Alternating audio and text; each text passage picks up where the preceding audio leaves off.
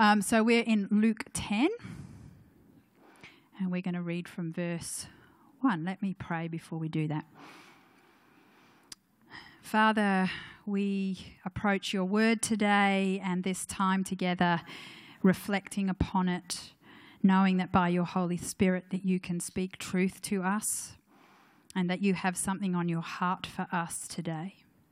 So we incline our ears and our hearts to you and just ask that you would speak to us.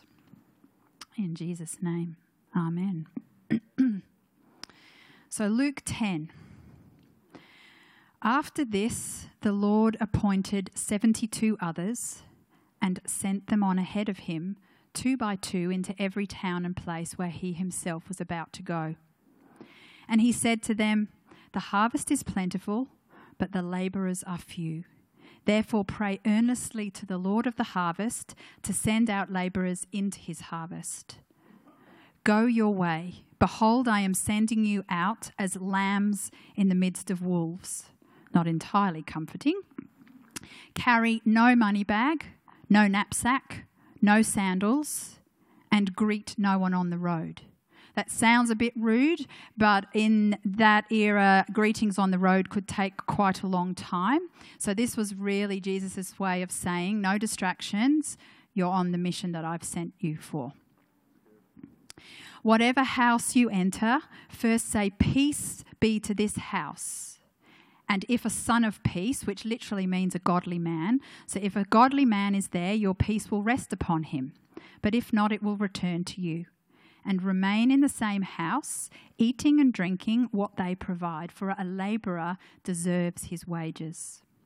Do not go from house to house. Whenever you enter a town and they receive you, eat what is set before you. Heal the sick in it, and say to them, the kingdom of God has come near to you. But whenever you enter a town and they do not receive you, go into its streets and say, Even the dust of your town that clings to our feet, we wipe off against you. Nevertheless, know this, that the kingdom of God has come near. I tell you, it will be more bearable in that day for Sodom than for that town. Woe to you, Chorazin! Woe to you, Bethsaida!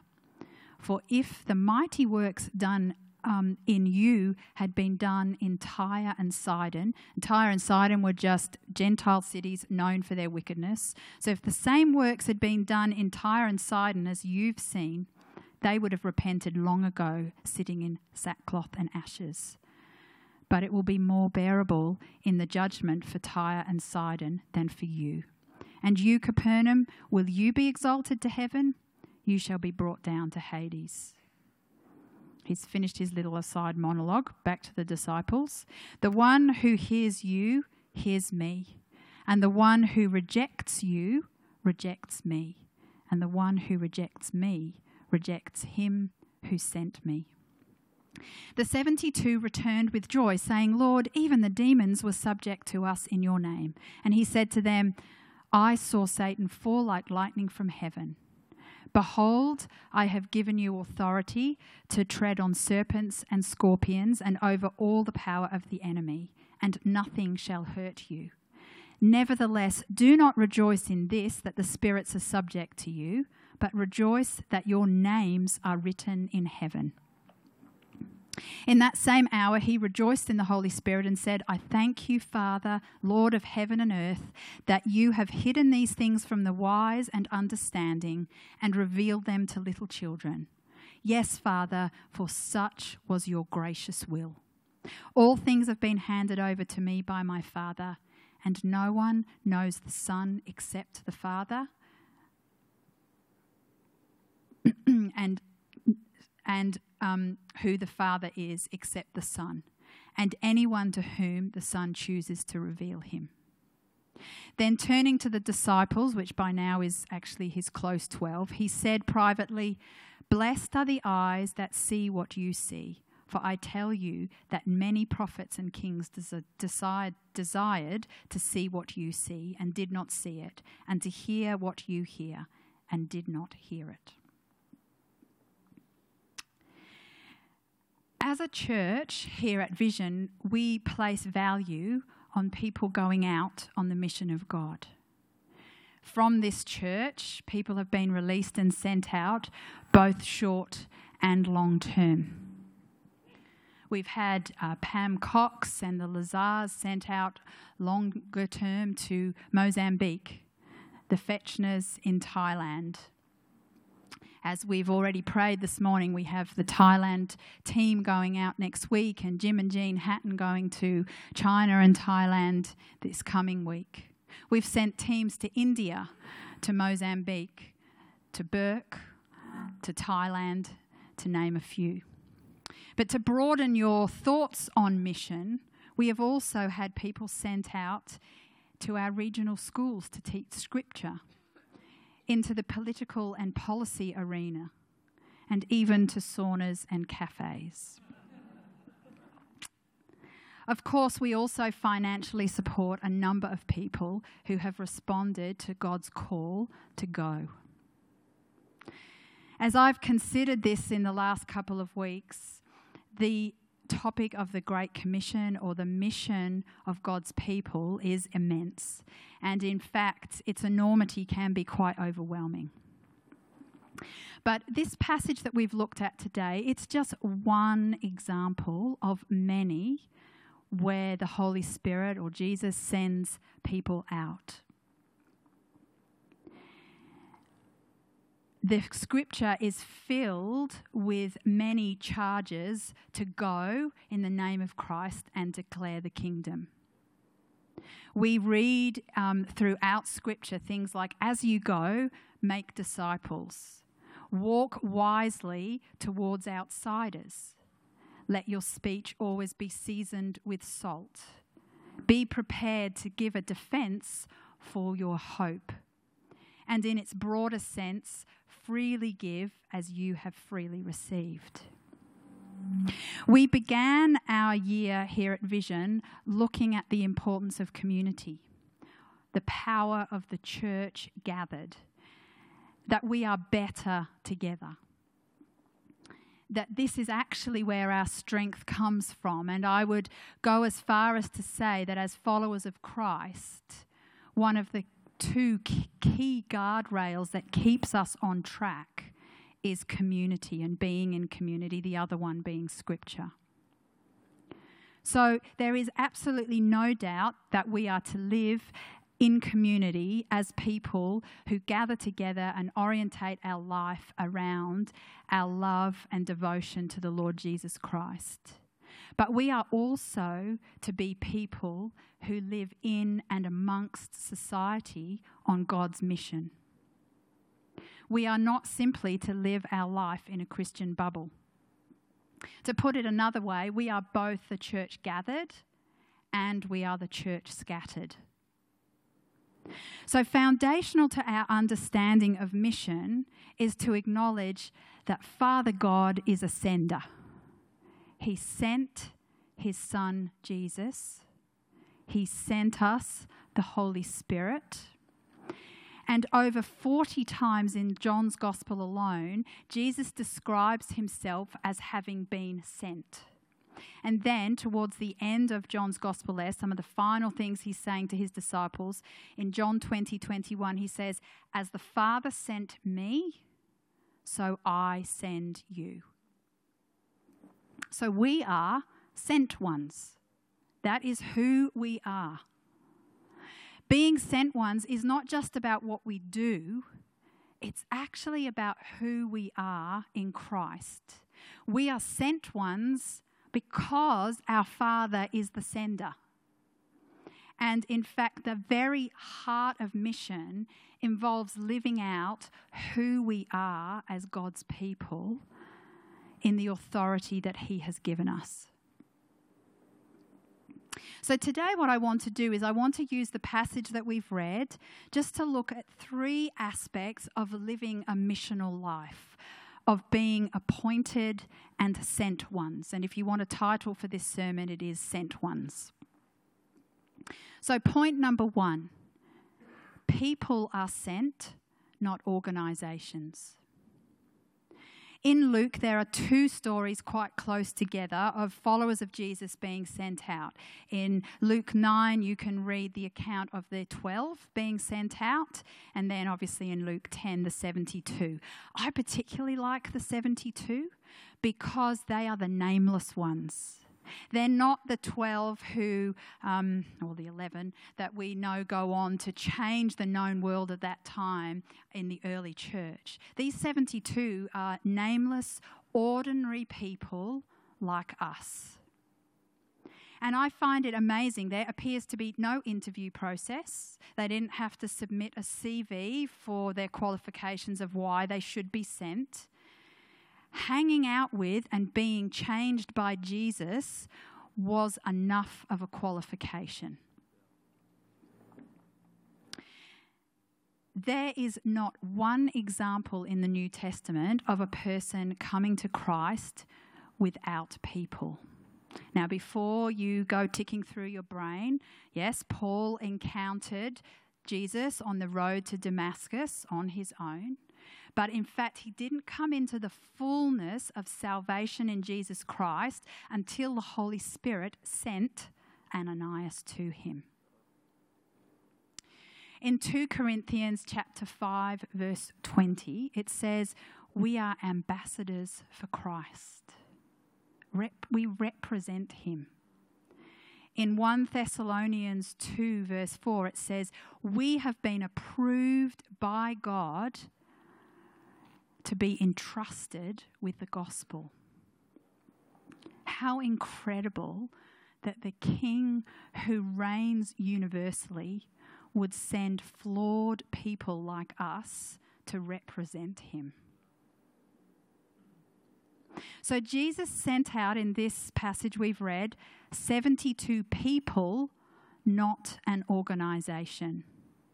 It's not the role of the church as an organization to be missional. It is the call of God's people to be missional.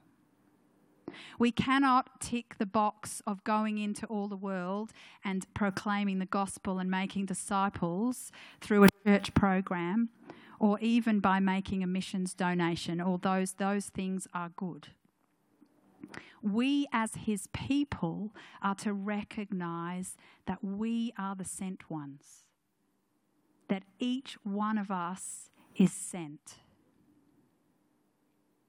I wonder who here likes to receive letters. I mean, the real handwritten postage stamp in the letterbox letters.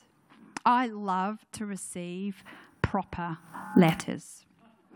And um, when I was away at university, Justin and I would write letters to each other actually most days. It was in the days before Facebook, before mobile phones. is there such a thing? Yes, there is, girls. Um, uh, our only other means of communication was through the call box in my residential college, going down with a pile of coins and then piling them in, and then, you know, getting down to the last 50 cents and going, I'm going to have to say goodbye because I don't want it to cut off. No, you say goodbye. No, you say goodbye. Anyway, I would go down to the um, residential college um, reception area each day to see if there was a letter for me, and most days there was letter writing has become a much rarer form of communication. And yet, there is something so much more personal, isn't there, about receiving a handwritten letter in the mailbox that somebody's taken the time to write than there is with, um, you know, a, a, quick tweet or a quick um, Facebook message. There, there is just something more personal about it. I've been receiving a lot of letters and inverted commas in my mailbox recently. Dear resident, we really care about you. You should vote for us because. Um, there is absolutely nothing personal about those letters from my local political party candidates. They are simply propaganda. But listen to how Paul describes the saints in Corinth in 2 Corinthians chapter 3. He says, You yourselves are our letter, written on our hearts, known and read by everyone.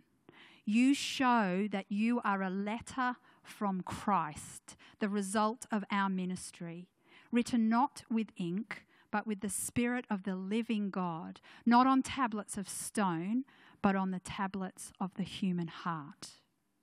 We are like a handwritten letter from the Lord God Almighty.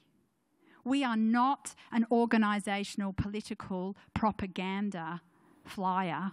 We represent a handwritten letter from the one who wants to draw near to the world.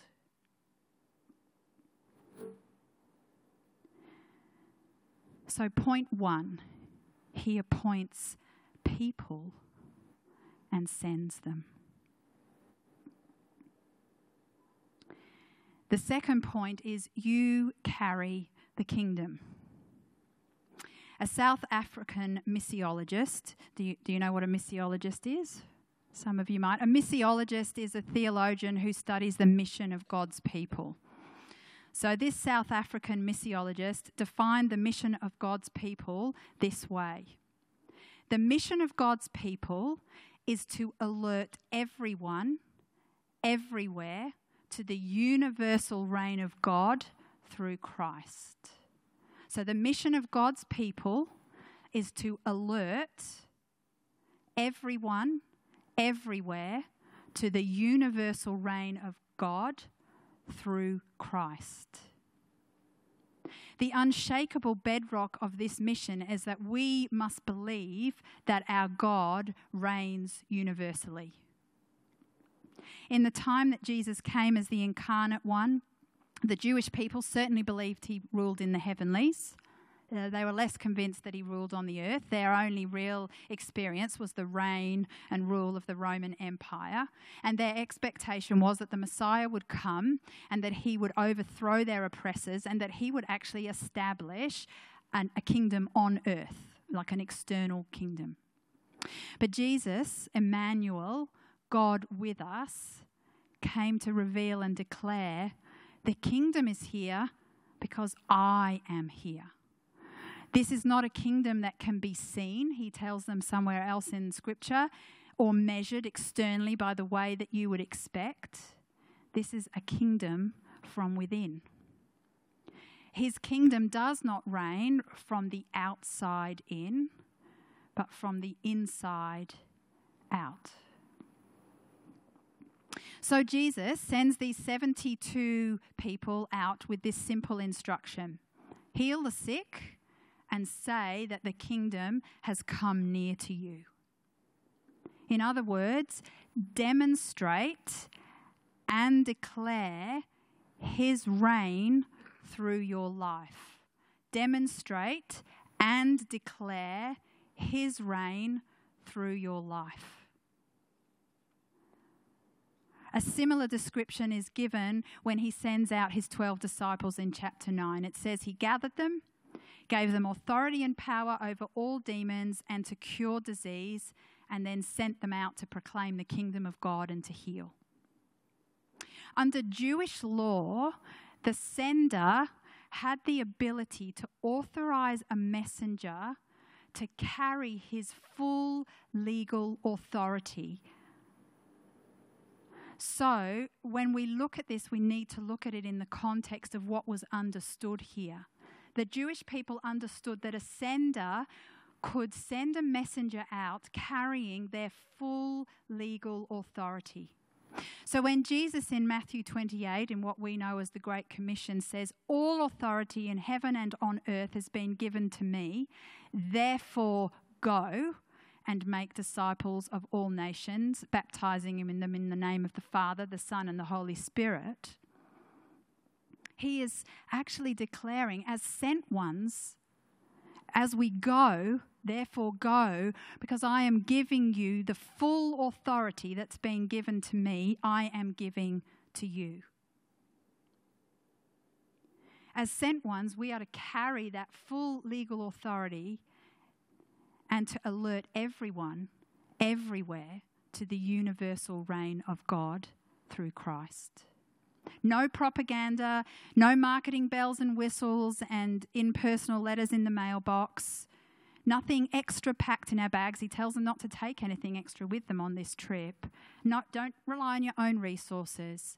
Just ordinary people filled with His Holy Spirit, releasing the supernatural power of God and illuminating the gospel with our lives.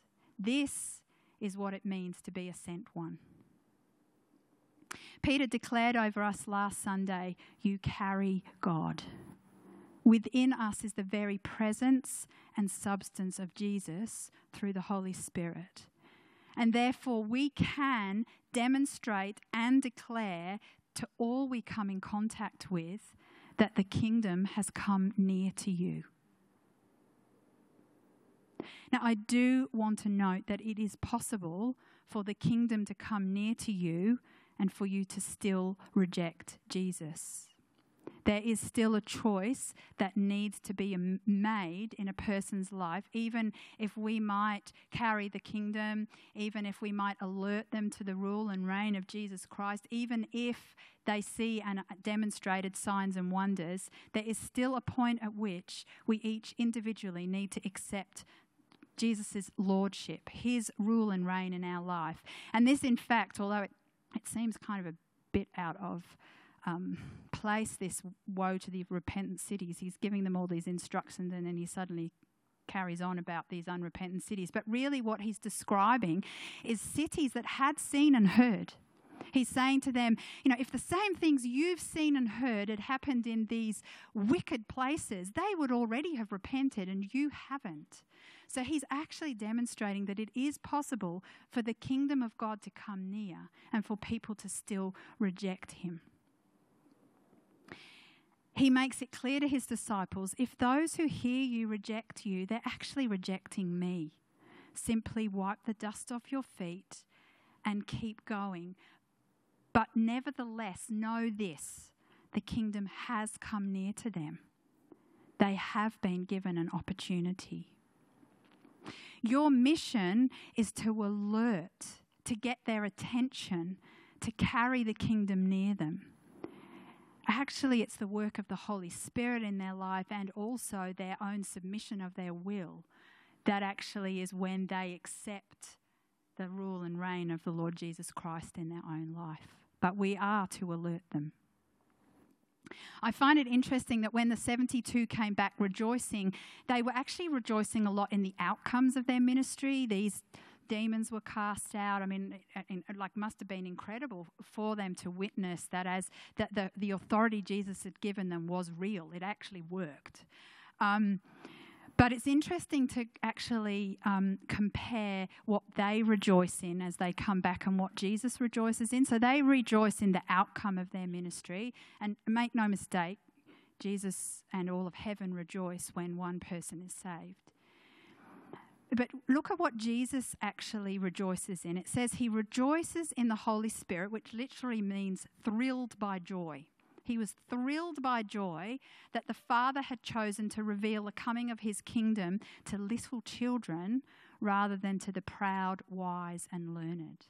That's what Jesus rejoiced in was actually the graciousness of the Father in who he chose in those flawed, broken people to represent him, rather than actually the outcome of their missions trip. I just find, and I think we need to remember that. We often look at the outcome of things. Heaven measures things very differently to us. Jesus tells them Yes, I've given you authority over these things, but rejoice more in what I've done for you than what you've done for me, that you belong to my kingdom. So, your mission, should you choose to accept it, as sent ones, is to be aware that you carry the kingdom everywhere that you are appointed and sent. And point number three is in relationship. Jesus instructs these followers not to skip from house to house, but to remain in the same house where they had been welcomed. To be sent ones, to live a missional life, we are to be relational. And we are actually to give room to developing relationships with those to whom we are sent. And it's actually one of the things that I love about um, both the trip that Jim and Jean are taking this week and also um, the Thailand mission trip. They're going to places where relationships actually already formed. Um, and I think that really shouldn't be overlooked. I think that's a really important thing.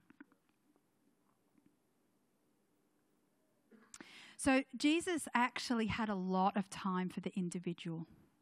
His personal invitation and interaction with people transformed their lives. Think of the many people in the gospel that he connected with, including his own disciples, but the woman at the well, Mary and Martha and Lazarus, Mary Magdalene, the woman caught in adultery, Zacchaeus, and we could just keep going. These individual connections that he had brought transformation into their life that then had a ripple effect because then they kept impacting their communities. When I was at uni was when I became a Christian. Um, I understood fairly early on that one of um, the aspects of my life as a Christian was to proclaim the gospel. I belonged to an on campus Christian group filled with really enthusiastic young people who were very missional in their focus. And in fact, it really did get to the point where if you didn't have a call to the nations, somehow you possibly weren't quite living out the truth of the Great Commission. It, it, there was a really strong emphasis on missions. And at the time, I didn't really know the Father well enough to know that when He calls us, He calls us in a way that resonates with our heart because really of the way that he's wired us and that in fact his calling in my life would be something that I was passionate about and made me feel alive.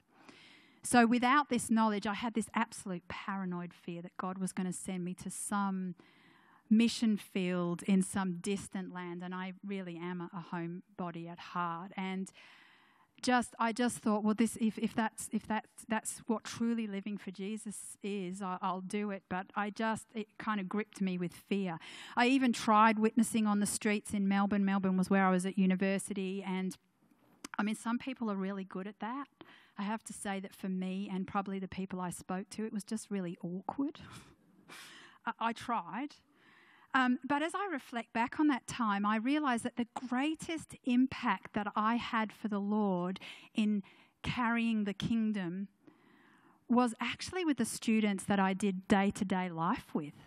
That in fact, as I oozed this newfound faith in Jesus, um, living life with these people that I was at uni with for four years had a much greater impact than my cold, awkward attempts on the Bourke Street Mall to engage somebody in conversation. I think we often consider missional life and evangelism in the context of that kind of being sent overseas or standing on a street corner pub- publicly proclaiming the gospel. And this may be how it is for some people. But most of us are called to demonstrate and declare the kingdom where we are to those the Lord opens relationship to us with. And honestly, kingdom transformation usually happens through individuals living life on life with us. If you were to stop and think for a minute, who are the top five people who have shaped your life in God? It's unlikely that they are celebrities and strangers or people that you've read about, although we can certainly get encouragement from people's autobiographies and listening to people speak. But for the most part, the people who will have influenced your life and shaped your life in God are likely to be people that you've done life with, that you live face to face with. And this is how the kingdom is spread. For me, one of those top five is the girl that I met on my first day at university as a 17 year old, 800 kilometres from home. Narelle became one of my deepest and closest friends at university, and it was in relationship with her and through her witness that I felt the kingdom draw near to me. And it was in her lounge room that she led me to Jesus Christ. Sorry. Today we prayed for the, the team going to Thailand on mission and for Jim and Jean. And for some of us to be sent ones may involve going on mission away on either short or long term trips. And I firmly believe that short term mission trips are something that perhaps we should all seek. It's something that Lord's been speaking to me in my own life. It's not an experience that I've really had. And when I hear people come back from trips, they just have a perspective and an awareness and a revelation of um, Jesus in a way that um, that is new for them, and in fact, often will declare it has had as much of an impact on me as I think I had an impact on the people that we were sent to. And so, I, I, hear me, short term mission trips and those sorts of things are a really important part of our Christian walk. But to live as sent ones is to be aware that we are also sent into our communities right where we are to alert everyone everywhere to the universal reign of God through Christ in relationship. Jesus said to his disciples in Act 1, Acts 1, sorry. Sounds like it was a play. Act 1, Act 1. Acts 1. Be my witness in Jerusalem and in all Judea and Samaria and to the ends of the earth. A modern translation might, might be Be my witnesses in Fyshwick and in the Canberra region and in the nation of Australia and to the ends of the earth. We are to live our life rubbing shoulders with the people in our community, trusting that God in us will rub off more on them than they will on us. Just as Jesus lived in place as the incarnate one, we as his sent ones are called to live in place, face to face, and in relationship with those that he brings across our path. So, in conclusion, God sends people. We, as his people, carry the kingdom wherever we go. And in relationships, we are to demonstrate and declare that the kingdom has come near. It's really important to me as a pastor that as God's people, you and I don't just hear some good information but that we look at how this actually applies to our life. And during the week, um, I felt God um, made me aware just by listening to something of an acrostic that I think actually is really thought uh, uh thought provoking and helpful going on from here about what does it look like to live a missional life. It's not my own. It um, comes from a church in Sydney. It's one of the things that they use as one of their foundational values. But the, the acrostic is based on the word bells. So B for bells um, stands for bless at least three people. Now, I want to be clear when we're living a missional life, we need to remember ourselves in the context of the church gathered and the church scattered. So, as we run through these, don't just think about the outward, we also will think about the inward. So, these are practices, rhythms that we can put in place in our life as God prompts us that actually help with that rhythm of being both the church gathered and the church scattered. So, B, bless at least three people in and out of the church. Eat with at least three people. I could nail that in one night. I've got five of them around the table, but I don't think that's what it's talking about. Um, but eat with at least three people. Again, we talked today over communion about the importance of communing over a meal and actually that it just slows life down enough to develop relationship. So that's E. L, listen to the Holy Spirit.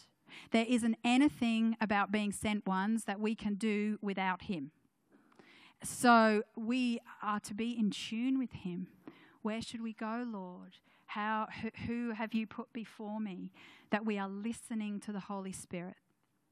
The second L, learn and lean into Christ. if we're to be ambassadors for Jesus, then we cannot represent him well if we do not know him well. So, as sent ones to live a missional life, we need to continually be learning and leaning into Christ. And then the S is sent ones. So, again, just remembering this is who we are. It's not what we do, it's who we are. We are sent ones. So, you may or may not be appointed and sent to Thailand or Mozambique or even Bourke but as sent ones, you do carry the kingdom into workplaces, into places of education, into your gym, into your knitting group or your book club, into your um, boxing class. That everywhere we go, that we carry the kingdom, and we are to be aware of that. So, my charge to you today is to recognize the areas of influence that God has entrusted to you, and that you would regard yourself as a sent one to those people. Ask yourself what relationships are in your life right now where you are the sent one. Where are you sent to be you, being you, filled with Him, and open for business? You might like to stand.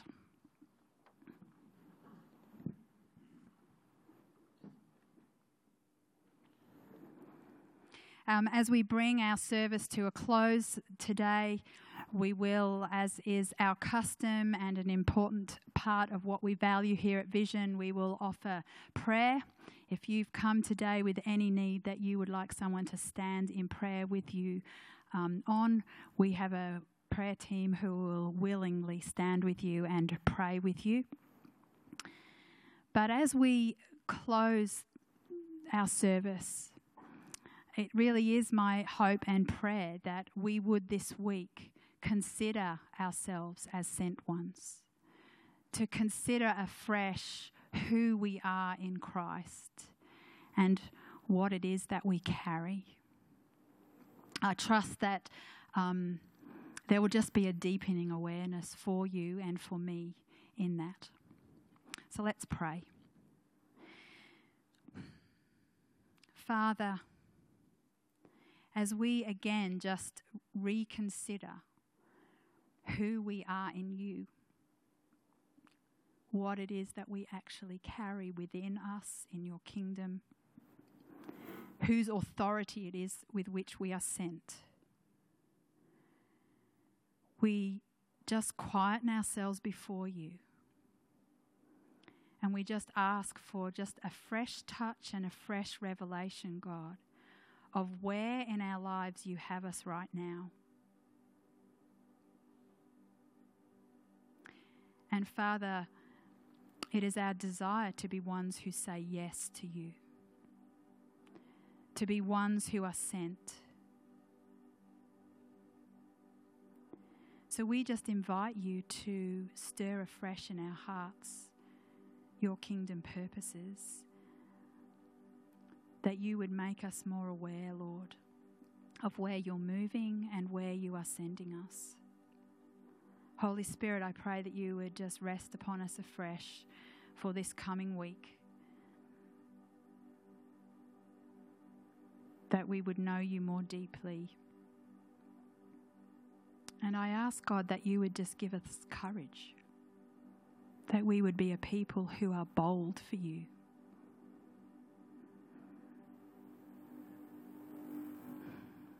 We ask that in Jesus' name. Amen.